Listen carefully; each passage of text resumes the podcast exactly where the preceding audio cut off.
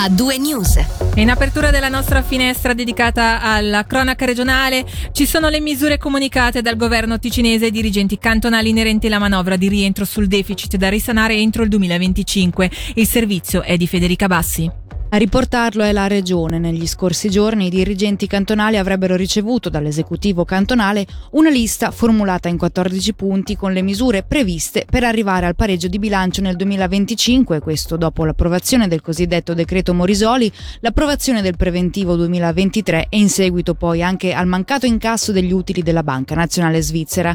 Sempre la Regione elenca tutti e 14 gli interventi previsti, interventi tra cui figura anche il contenimento o il rimando di spese ritenute non prioritarie, la sostituzione del personale partente nella misura dell'80%, il mancato rinnovo dei contratti per ausiliari Covid. In ottica di risparmio poi anche la riduzione del 10% dei crediti per la gestione dell'emergenza ucraina e la possibilità di attribuire al fondo Swiss Loss delle spese che ora sono previste in altri conti. Il governo ha inoltre informato che le misure entrano in vigore da subito e anzi con effetto retroattivo dal 1 gennaio.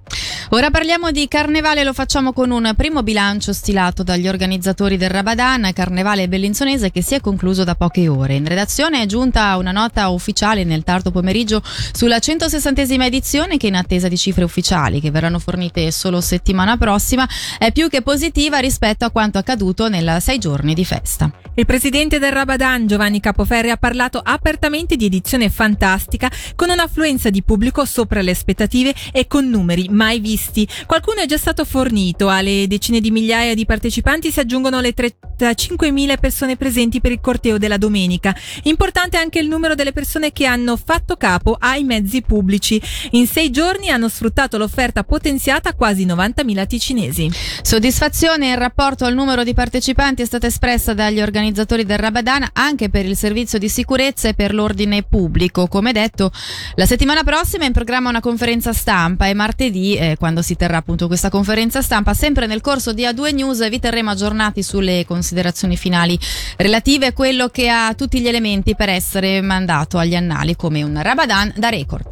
Ci spostiamo ora a Lugano, dove la polizia cittadina torna a proporre alle scuole elementari la campagna di sensibilizzazione Sbullo, che per la sua nona edizione si presenta con una nuova denominazione, Cyber Sbullo. Volta a prevenire la violenza giovanile e altri atti illeciti associati alle attività in internet, la campagna è promossa in collaborazione con il gruppo Visione Giovani della Polizia Cantonale. A tal proposito, sentiamo il caporale Patrick Bruviller della Polizia di Lugano. La campagna si svolgerà dal 1 al 24 marzo e coinvolgerà quasi 500 allievi delle 26 classi di quinta elementare della città di Lugano. E vi sarà una serata informativa per i genitori che si terrà il prossimo lunedì 27 di febbraio alle 8 e un quarto presso le scuole elementari della Gerra, dove praticamente verrà spiegato il nostro programma nel dettaglio e ci sarà anche spazio poi per confrontarsi con loro e per porre delle domande.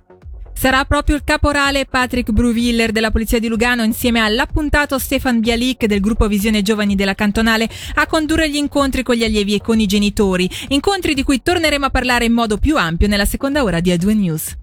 Ora ci spostiamo a Cari dove a causa della poca neve da domani 23 febbraio le piste da sci rimarranno chiuse fino a nuovo avviso, ma gli eventi previsti per le vacanze di carnevale sono comunque confermati, fa sapere la nuova Cari, società di gestione, precisando che fino al 26 febbraio saranno in funzione giornalmente la prima seggiovia e i ristoranti Pineta e Belvedere.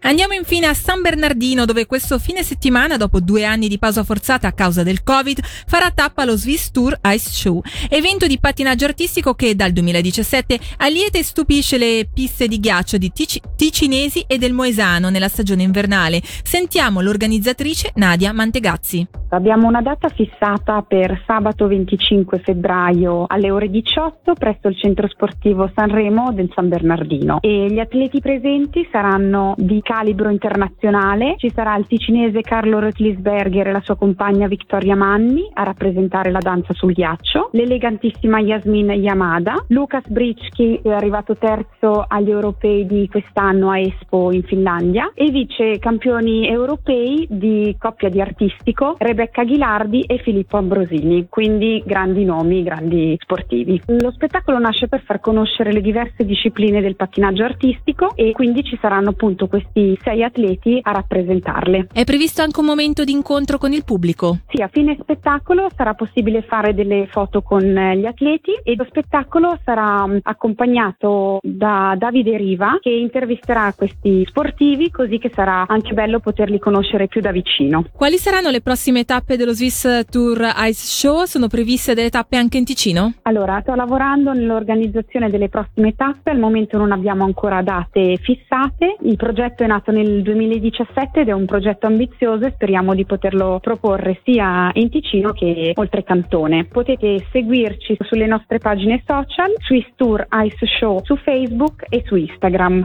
E dopo questa notizia di carattere anche sportivo, diamo spazio alla musica di Radio Ticino, ascoltiamo Kenny Loggins con Danger Zone.